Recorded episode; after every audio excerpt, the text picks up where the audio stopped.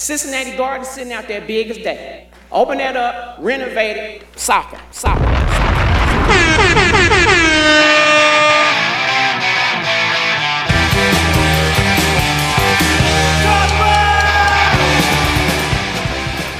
What's up, world? It's your boy Sway from MTV News. FCC's third game is done, dusted, rotting in a trash can. So it's time for episode five of Knifey Lion, Radio. I am Jonah. Catch me at the Ice Skates on Twitter, at the Burning Bison on Reddit, and our podcast Twitter handle at Knifey Lion Radio. If you haven't followed the Knifey Lion Radio Twitter account yet, please do me a favor and hit the follow. It's the best way to stay up to date with new episodes, special episodes, and whatever other nonsense I can think of. I am joined by a former Walnut Hills High School all star soccer player till he dropped out of high school, Zach. Hello. We are not joined, once again, by two others, Nick and Chad. We're thinking about you, still recovering from Easter. Those guys, sore knees, lots of praying. Can't stop them from praying. Also, before I forget, if you're listening on iTunes, which a lot of you are, hit the subscribe, drop a review, preferably five stars, etc., etc. KnifeyLionRadio.com is also a website that exists for some reason, and it's out there. It's doing stuff. So, if this intro seems extra long, it's probably because I'm avoiding talking about last night's game, a 1 0, as they call in the States, loss to Louisville, which in the most generous description could be called frustrating. Thank God that dude's Pomeranian was not there to witness it. So, this week we will talk about the home opener, a very necessary edition of Where's, Nazmi? Uh, extremely knee jerk. Catch Watch. We'll get some anonymous words from within the team with this week's FCC Inside Source. maybe quickly talk about the West End Stadium. And if you missed it, I did a Friday episode by myself where I childishly mocked all the people who are ready to self immolate after FCC's Thursday press release, only to play the fool after PG Sittenfeld's Friday morning press conference. They're the fools, not me, if that wasn't clear. So if you want more stadium talk and you didn't listen to that, give it a listen. And then uh, I have two sleeping children. There will be no new chance tonight. My babies must sleep. Yes, I'm a father. But first, proudly sponsoring the first half of Knifey Lion Radio, it's Time Out. Northgate Mall's top rated arcade where the true players play. Scratch that finger itch with dozens of games, including Virtua Fighter, graphics so real you will punch the screen. Time Out, across from the food court in Northgate Mall. And if you've been listening since episode one, all the way up to episode 5 today, you get to hold the flashlight as we daringly traverse the inside of the John Harkes Cave of Wonders. So, first, last night, you were there, I was there, everyone was there. FCC's first home game of the year as we got painfully beaten 1 0 by Louisville. From the very beginning, it seemed we might be cursed when uh, our sweet looking streamer things Tifo got caught up in itself at the top and was twisted in half. And I immediately looked over to Louisville fans and just their joy brought me down right from the beginning, and things uh, only got worse from there. It looked like a uh, parachuter's chute got caught up and they were falling to their death. And that's how it felt. and we did die. Um, came out again with the same starting 11, minus Kenney Walker, who's injured, replaced by Will. Just happy to be here, Seymour, and Yeah, basically the same starting 11. In comes Seymour, who I thought did all right against Indy, so I wasn't too stressed about the change. But right from the beginning, we seemed lost. Louisville picked up right where they left off last season. They look like a well oiled machine, pinging the ball around, pretty much having their way with us from the get go. yeah, I'm not sure if it was a strategy thing at the beginning or it was just our players uh, feeling the pressure of the proud Nippert home fans. But uh, everybody pretty much looked off their game. Lance Laing with a couple awkward, heavy touches, loose passes, just trying to fire it up to Welshman with really no help around him. Uh, Ledesma not being able to get on balls as freely as he did in the Indy 11 game, so we never really had that. He never really got any great looks in the first half, and then um, we let in a goal. And Evan Newton's first goal led into the season. And folks, I don't know about you, but I'm ready to bring Mitch back. Yeah, I'm off of the Newton train. It was cute when you were pitching shutouts, but Wow, that was trash. No, it wasn't his fault at all, and uh, it was pretty hilarious. He ended up with man of the match because I don't remember. Maybe did he have a save, a stretched out save, or was he just the only non-field player? So they just like kind of shoved the man on the match. Yeah, I don't know. I thought that was kind of whack, to be honest. I thought for me, not to jump ahead too much, but I think Richie Ryan was man of the match for me. yeah. Richie Ryan, luckily, has been Mister Consistency. It's not very. Uh, there's not a lot to look at. You know, he's wearing a one-piece bikini for sure. I mean, a one-piece bathing suit. That's that was an oxymoron. But uh, he's just back there. He's not doing anything outside of himself. And meanwhile, everyone else is kind of like a little bit unsure what's going on. Yeah, back to uh, what you were saying before. I thought for sure uh, Seymour, I don't know if it was the crowd or his first start or what, but he just seemed to be in a panic every time he got the ball. I kept, you know, I was sitting with Nick, who was eventually going to be part of the pod. Um, and we just kept yelling, like, dude, just chill, just relax. Cause like everything was rushed and that's what was messing him up. It's like, you've got time, turn and look. And he just wasn't. he would make a quick pass and then look panicked. But as soon as he passed the ball, he'd stick his arms out and be like, "Hey, hey, the ball, the ball!" Like, dude, you're not gonna get the ball right back when it looks like you uh, were playing hot potato. Yeah, so Louisville's first goal, it was an ugly one for sure. I barely remember what was happening. I know the ball was just bouncing around in the middle. I did not rewatch it, so It sure. just fucking ends up in the goal. so looking at advanced stats on the USL website, I thought it was telling of some things that someone smarter than me can tell me that Seymour's average position was deeper than uh, DeKel Kanan, Keenan, Kynan, and um, what I do know about soccer is that one was a midfielder and one was a fullback. So um, that seems strange to me. And I don't want to pile on Seymour too too much because there was uh, you know nine other guys who weren't really playing up to snuff. Yeah, and compounding that was in the first half, Corben Bone was almost up on Welshman's butt. So there's this giant gap between them that was not filled. Richie Ryan can only do so much. Like, and I feel like that's got to be on the coach. I'm not really sure what his plan was for the first half because, yeah, he had Corben Bone playing way higher than he normally does. And he didn't necessarily have a bad game. We were just looking at his passing accuracy and like he he played pretty well. It was just I don't know. I don't know what the fuck the plan was. Yeah, Corben Bones playing the whole field. He's been given the freedom of a much better player, given the freedom of Messi and the skill set of a Corben Bone, which is like Corben Bone is good at whatever Corben Bone does, but for some reason, I mean, Koch just has this vision for Corben Bone that I think even Corben Bone's family is like, settle down, buddy. Okay, like let's let him just do something he's good at and excel at, but. I don't know. Everything was a little bit off from every position, pretty much. Yeah, and um, I don't want to really rag on the players all that much. No one really had a great game. You know, Ledesma. I saw some people complaining that he wasn't whipping crosses in like he did in Indy, but the fact is that wasn't working. And so yeah, he had to play it back to Hoyte a few times, but like Ledesma's a smart player. He wants to keep the ball, and that's what he was doing. If you look at Lance Laing's stats, man, he was whipping in these deep crosses in that second half over and over and over, especially when Jimmy came in. Jimmy's open. I don't know what their beef is. I don't know if something went down at practice, but Lance Laing will not give Jimmy McLaughlin the ball. Yeah, I don't want to ta- talk out of school, but I have it on a rel- reliable source that Jimmy hates Jamaicans. he does. I've said this before, and I don't want to get this the rumor mill spinning. But last year, Jimmy McLaughlin was rocking the hairdo of the alt right. I am positive that he is not a white nationalist, but maybe Lance Laing saw him on TV one time and was like, "No, this guy is a proud boy."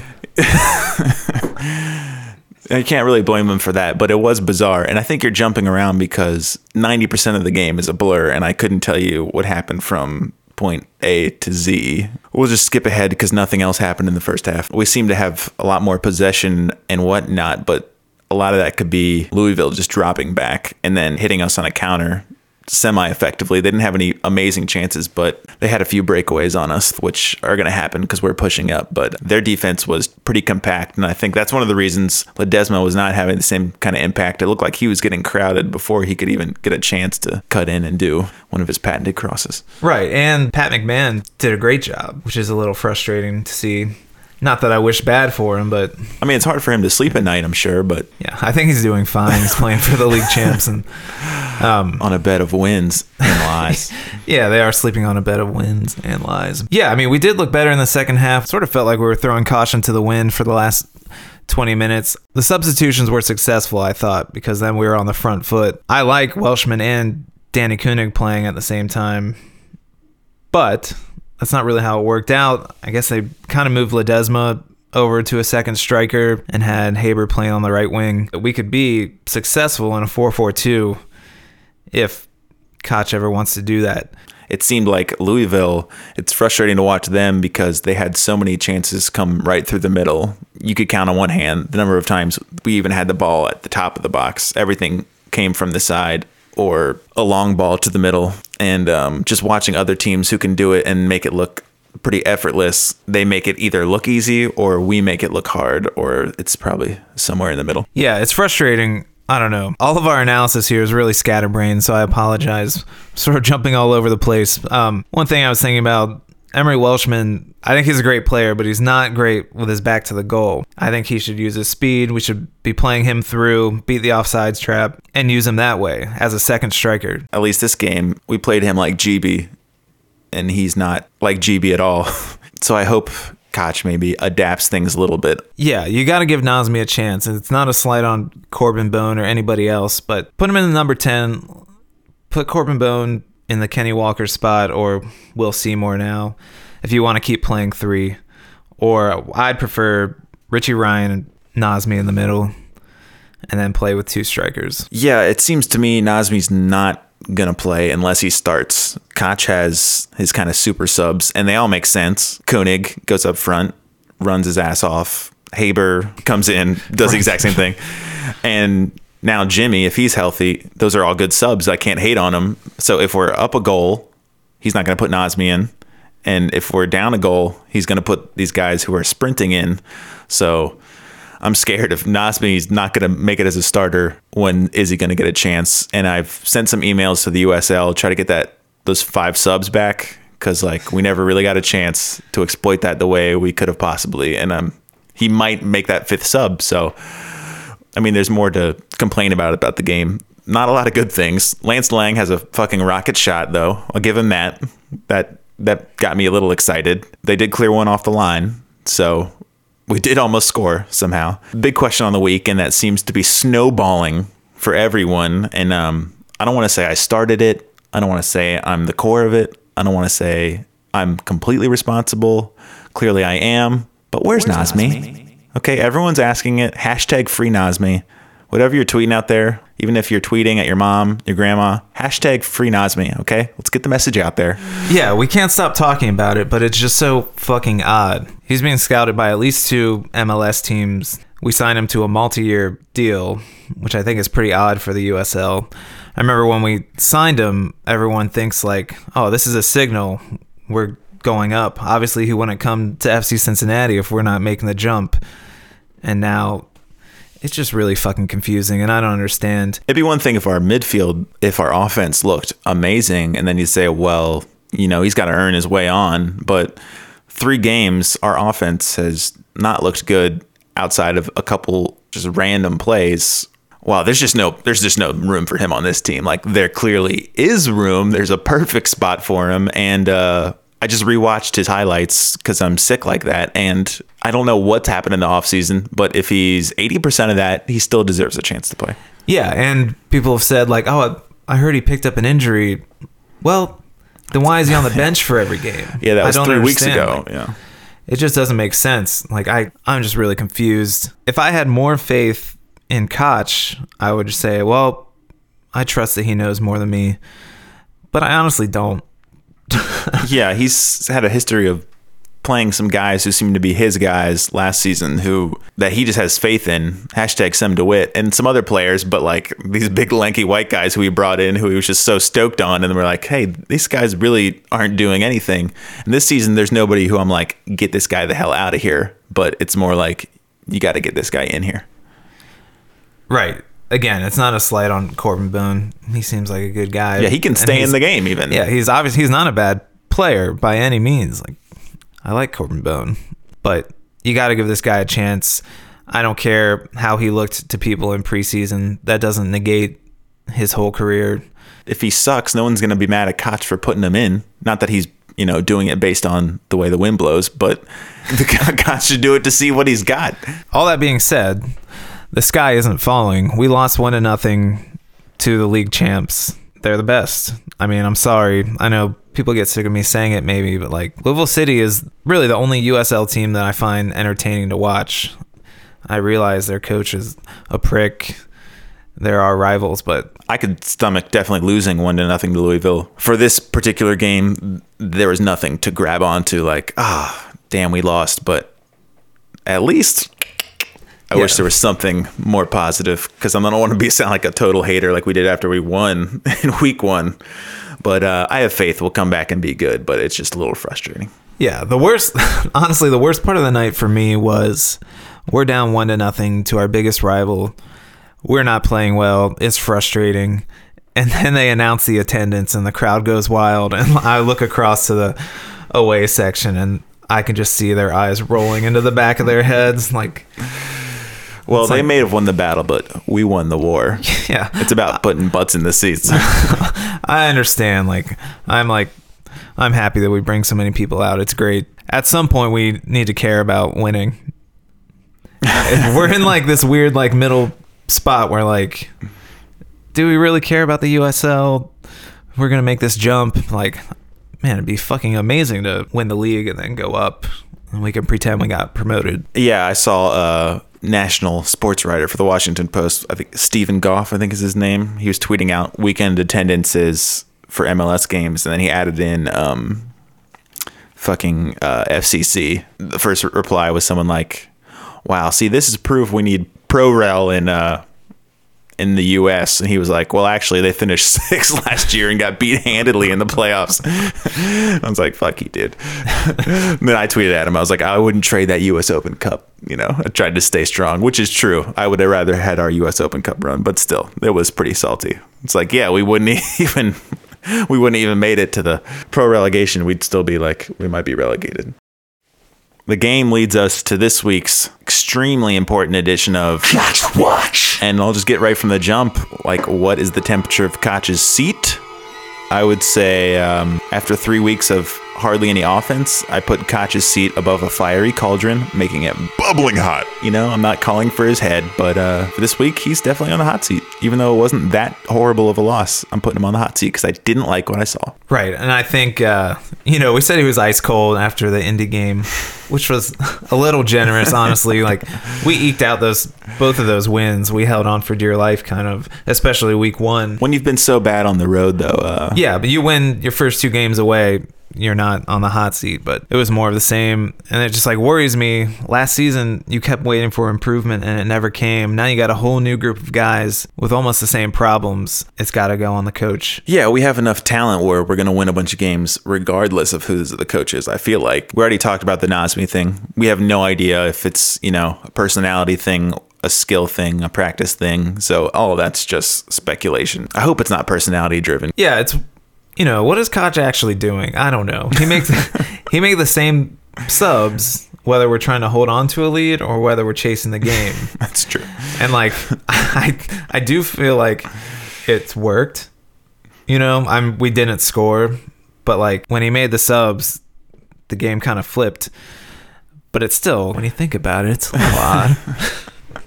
if you think about it. If it wasn't for those two wins, which sounds fucking stupid, but you're like, what's the least Koch could do? Sign Evan Newton? Like that so far, that's been his best move that he's made. We're just riding the line week to week, and hopefully by like week ten, we'll be like, man, remember uh, game three where we sounded so dumb because Koch is the second coming of Pep Guardiola. This is Yeah, except there was no chance in hell of anybody ever saying anything like that. And he's definitely not the master tactician. And I think about the Open Cup. I think about this anytime someone talked about MLS interest in Alan Koch, and I just. I'm like, you got to be kidding me. Like, we held on for dear life against Chicago Fire. If Mitch doesn't play out of his skin, we're knocked out. No one's talking about Koch. And then against the Red Bulls, I thought he completely mismanaged that when we go two up we sit back way too deep. Then we go 2 1, still sit back way too deep. 2 2, and he's going to try and ride that out to penalties. Yeah, that was the Like they were always going to score again. There was no chance we were going to hold on to that. And I don't. Sorry, I'm not trying to relive that. I'm just. anyway, your seat is fucking hot, Alan Koch. Put Nazmi in the game. Yeah, your KLR seat is burning. Your FC Cincinnati seat in real life is probably pretty cold because, luckily for you, the front office is extremely preoccupied. But you know, if Koch ends up one day as our uh, head of our youth team or something, like God bless. But uh, he will not be our MLS coach. Yeah, I'm sorry. I'm hating pretty hard. The perfect Um, amount, if you ask me. the perfect amount of hate. No, probably next week when we demolish Bethlehem Steel, I'll be back on his side. But I wish you all the best. We're week to week. Yeah, I s- will say it was really good to be back at Nippert. I got my new seats. Thought they were pretty good. Um, sitting with all the players' family. Um, They like to stand, right? yeah, they like to stand. It made me feel like a celebrity a little bit. Um, Forrest Lasso had a huge crew of people. Um, I've seen him on Instagram. Yeah, he rolls pretty deep. Um, Yeah, I'm he still, you know, midfield, bougie seats, perfect view. Um, luckily, we weren't near the families because my man Alex, uh, APK, um, really giving it to Seymour. Almost, God, it got uncomfortable for some people. Not for me. Yeah, the vibe in the crowd, especially in my section, it was more of like desperation. Like what we're screaming is, please do something better. Please be better. Yeah, Just play better, please. I'd forgotten the feeling that you get when uh, in the pit of your stomach when you're desperate for something good to happen. And I found myself just getting way more upset than I thought I would at the first game of the year. So it's going to be a long season. Yeah, but that's what's fun. We're really spoiled to have things going the way they are. Um, I usually have just parked and walked into the game. This time, you know, I went to get some food first and stuff, and it's a whole fucking event that no other Division Two team has anything like it. So as much as I'm being a hater, We're know, hating on the field. Yeah, Okay. I still the least important I still part. count myself lucky. Me and Nick have had corny conversations about how, you know, we're like 35 and 36 years old. We've like dreamed of having a team like this here. So, thanks everybody. Yeah. Um, not to talk about the attendance, but the announced attendance to my eye looked like it matched what I saw in the stands, unlike some other um, cold MLS games and probably other USL games I saw, which like announced attendance of such and such, and it looked like a quarter of that because people just didn't want to come out. It seemed like I don't know. I bet ninety five percent of the people with tickets still came out to the game, and um, so that's pretty good on us. Yeah, we haven't had a real inside source since week one when we had a person, a highly placed person inside the CPS boardroom. And that's, uh, you know, that ship has sailed positively. But um, We needed to get a little inside info. What's happening with the players, with the team? Like, we were able to get a hold of a player who was willing to go off the record and talk to us if we disguised his voice and talk about what's going on. So, coming up right now, name unknown for this week's FCC Inside Source. So, take it away, buddy. I keep seeing people clamoring for Nazmi Albadawi to get a chance to play. Frankly, it's rubbing me the wrong way. These people aren't in practice with us every day and they don't know Koch's methods. To be fair, I don't either, but still. Whenever we scrimmage, he tries to play through the middle. It's odd. It's unsettling. He looks freakishly calm, and at no time does he panic and just whack the ball across the field. Very bizarre. He's always trying to get the ball close to the goal, and that's just not the way our system works. Just because you were the most highly touted signing of the offseason and we signed you for two seasons and you haven't sniffed the field and our midfield looks lacking and desperate for a number 10 does not mean you people or Nazmi are allowed to feel salty, okay? If he learned to put his head down and sprint in a straight line, maybe he'd be starting by now. Like me. FCC Wow. Inside Source. Oh my God. We have emotions. Um, what a dick. But um, I wish I could tell you guys who that was. So this week, uh, I will not be able to do chants. I can't scream at the top of my lungs. Um, I'm shockingly a father. I apologize to you listeners for shattering the illusion of this amazing bachelor just constantly on the town, dropping the KLR name, going home with a different woman every night who's amazingly impressed after I put the earbuds in her ear at the bar. I'm like, listen to this. I'm like, is this you? I'm like, yeah, it's me. And she's like, can we go? I'm like, yeah, we can go. All right. No, that's not me. All right. Married with children. So I am handsome if you're picturing me. if you're supportive of the podcast, which you are because you're listening, episode number five, you know, make sure you're subscribed. Follow us on Twitter. There is a Knifey Lion radio shirt, as you know. So if you want to get one, I am designing a John Harkes Cave of Wonders shirt as we speak. That'll be up. It'll be at some low, low price. So I'm sure you'll go get it. And um, next week we play Jesus Christ Steel. Is there Yeah. yeah, we do. Zach? You have any parting words for this week?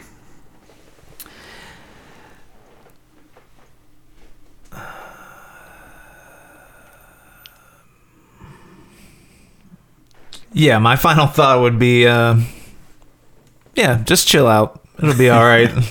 that that advice is for me too. Yeah, I mean, I read people on. I've been reading people on Reddit who I'm like, "Geez, God, chill out. It's only one game," and then I, I realize I talk about it and I sound like I'm gonna kill someone, but really, it's it's surface level. Deep down, I'm still feeling good, but like this is our chance chance to vent and shit on some things. But like, I got it in perspective. Yeah, we record this immediately following the game and it's all knee jerk. I'll be if I listen to this tomorrow, I'm gonna be probably embarrassed. Dude, just fucking calm down. Send Alan Koch an email like you're all right. Just don't call him despicable, and we're good to go. but I will say the one part I hold dear in my heart: free Nazmi. Okay, everything else will work itself out. Hashtag free Nazmi. Get him out there, Nazmi. If you're listening, drop me a line. You can DM it, make it private. Just know I'm on your team. We don't have to win another game.